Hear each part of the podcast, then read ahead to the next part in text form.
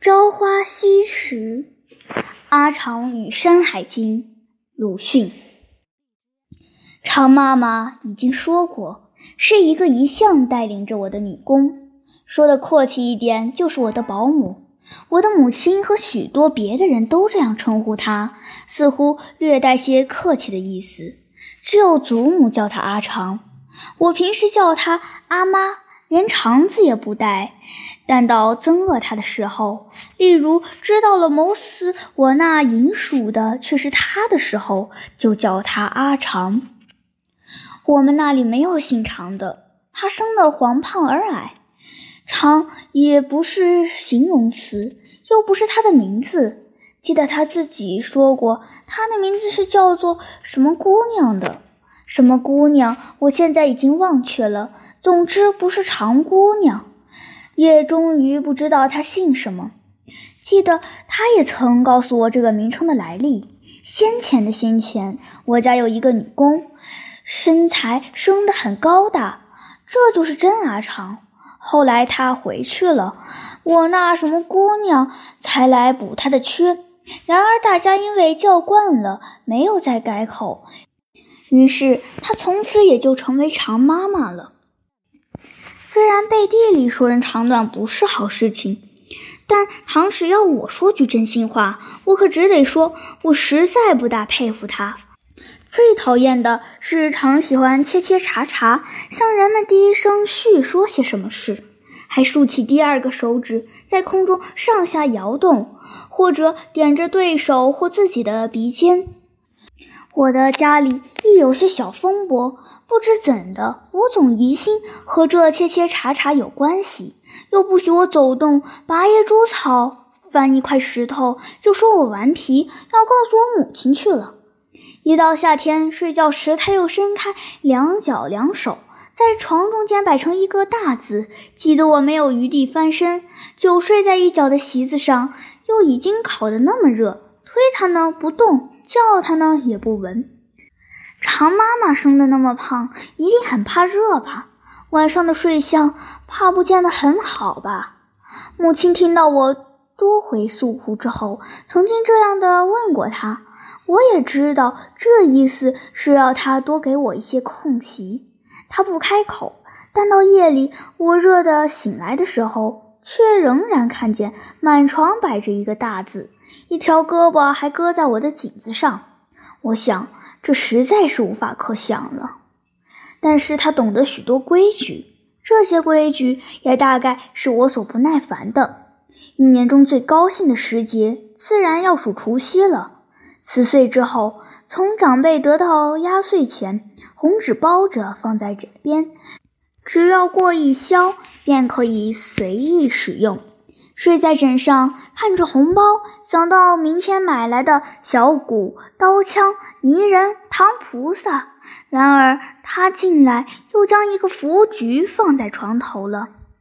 哥儿，你要牢牢记住，他极其郑重地说，明天是正月初一，清早一睁开眼睛，第一句话就得对我说，阿妈，恭喜恭喜，记得吗？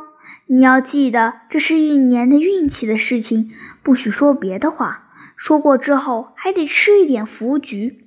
他又拿起那橘子来，在我的眼前摇了两摇。那么一年到头顺顺溜溜。梦里也记得元旦的，第二天醒得特别早，一醒就要坐起来，他却立刻伸出胳膊，一把把我按住。我惊异地看他时，只见他惶急地看着我，他又有所要求似的摇着我的肩。我忽而记得了，阿妈，恭喜恭喜恭喜，大家恭喜，真聪明，恭喜恭喜。他于是十分欢喜似的笑讲起来，同时将一点冰冷的东西塞在我的嘴里。我大吃一惊之后，也就忽而记得，这就是所谓的福局。元旦屁头的磨难总算已经受完，可以下床玩耍去了。他教给我的道理还很多，例如说人死了不该说死掉，必须说老掉了。死了人生了孩子的屋里不应该走进去，饭粒落在地上必须捡起来，最好是吃下去。晒裤子用的竹竿底下是万不可钻过去的。此外，现在大抵忘却了，只有元旦的古怪仪式记得最清楚。总之，都是些繁琐之至，至今想起来还觉得非常麻烦的事情。然而，我有一时也对他发生过空前的敬意。他常常对我讲长毛。他之所谓长毛者，不但红袖全军，似乎连后来一切土匪强盗都在内，但除却革命党，因为那时还没有。他说的长毛非常可怕，他们的话就听不懂。他说先前长毛进城的时候，我家全逃到海边去了，只留一个门房和年老的煮饭老妈子看家。后来长毛果然进来了，那老妈子便叫他们大王，据说对长毛就应该这样叫，诉说自己的饥饿。长毛笑道：“那么这东西就给你吃了吧。”将一个圆圆的东西掷了过来，还带着一条小辫子，正是那门房的头。煮饭老妈子从此就害破了胆，后来 一, 一提起还是立刻面如土色，自己轻轻地拍着胸脯道：“哎呀，害死我了，害死我了。”我那时似乎并不怕，因为我觉得这些事和我毫不相干的，我不是一个门房。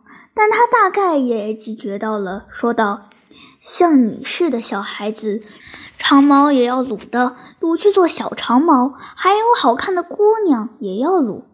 那么你是不要紧的，我以为他已经最安全了，既不做门房，又不是小孩子，也生得不好看，况且颈子上还有许多揪疮疤。”那里的话，他严肃地说，我们就没有用处，我们也要被掳去。城外有兵来攻的时候，长毛就叫我们脱下裤子，一排一排的站在城墙上，外面的大炮就放不出来，再要放就炸了。这实在是出于我意想之外的，不能不经意。我一向只以为他满肚子是麻烦的礼节罢了，却不料他还有这样伟大的神力，从此对于他就有了特别的敬意。似乎实在深不可测，夜间的伸开手脚占领全床，那当然是情有可原的了，倒应该我退让。这种敬意虽然也逐渐淡薄起来，但完全消失，大概是知道他谋害了我的银鼠之后，那时就极严重的诘问，而且当面叫他阿长。我想我又不真做小长毛，不去攻城，也不放炮，更不怕炮炸，我惧惮他什么呢？但当我挨掉银鼠给他复仇的时候，一面又在渴慕着绘图的山海经了。这渴慕是从一个远房的叔祖惹起来的，他是一个胖胖的和蔼的老人，爱种一点花木，如珠兰、茉莉之类，还有极其少见的，据说从北边带回去的马樱花。他的太太却正相反，什么也莫名其妙，曾将晒的衣服的竹竿搁在珠兰的枝条上，枝折了还要愤愤地咒骂道：“死尸！”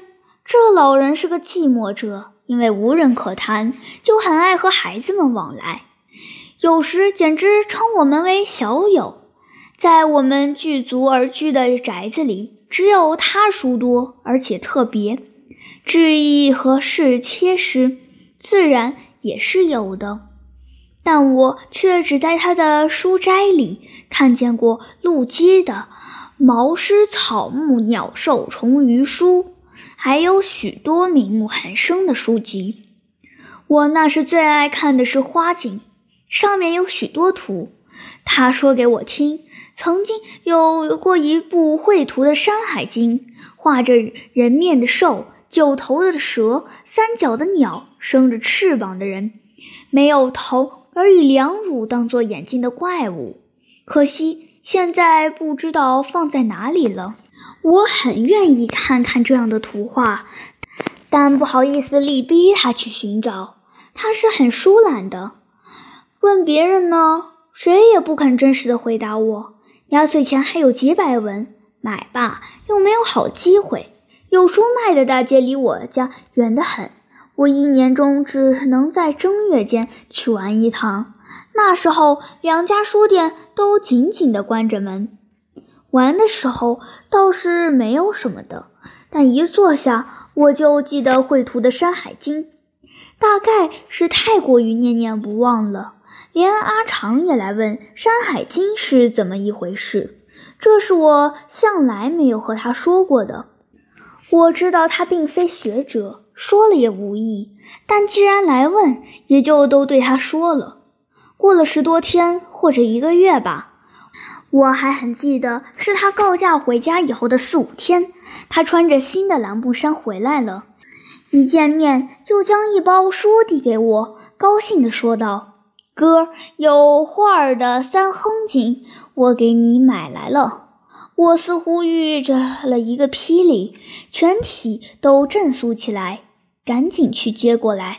打开纸包，是四本小小的书，略略一翻，人面的兽，九头的蛇，果然都在内，这又使我发生新的惊异了。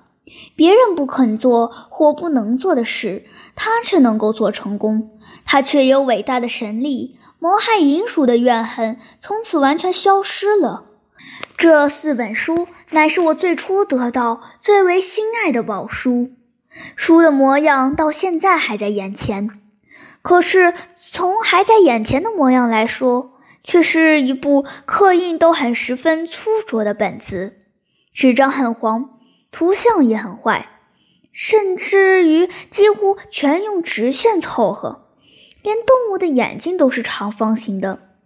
但那是我最为心爱的宝书，看起来却是人面的兽，九头的蛇，一角的牛，带子似似的地缰，没有头，而以乳为目，以其为口，还要执干气而舞的刑天。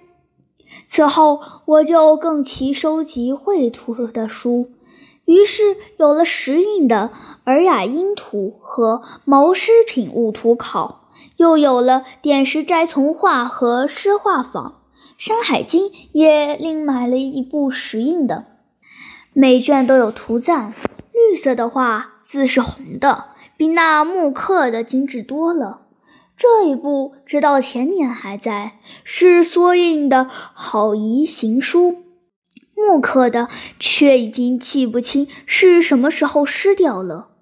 我的保姆常妈妈及阿常辞了这人世，大概也有了三十年了吧，我终于不知道他的姓名，他的经历，仅知道有一个过继的儿子，他大约是青年守寡的孤孀。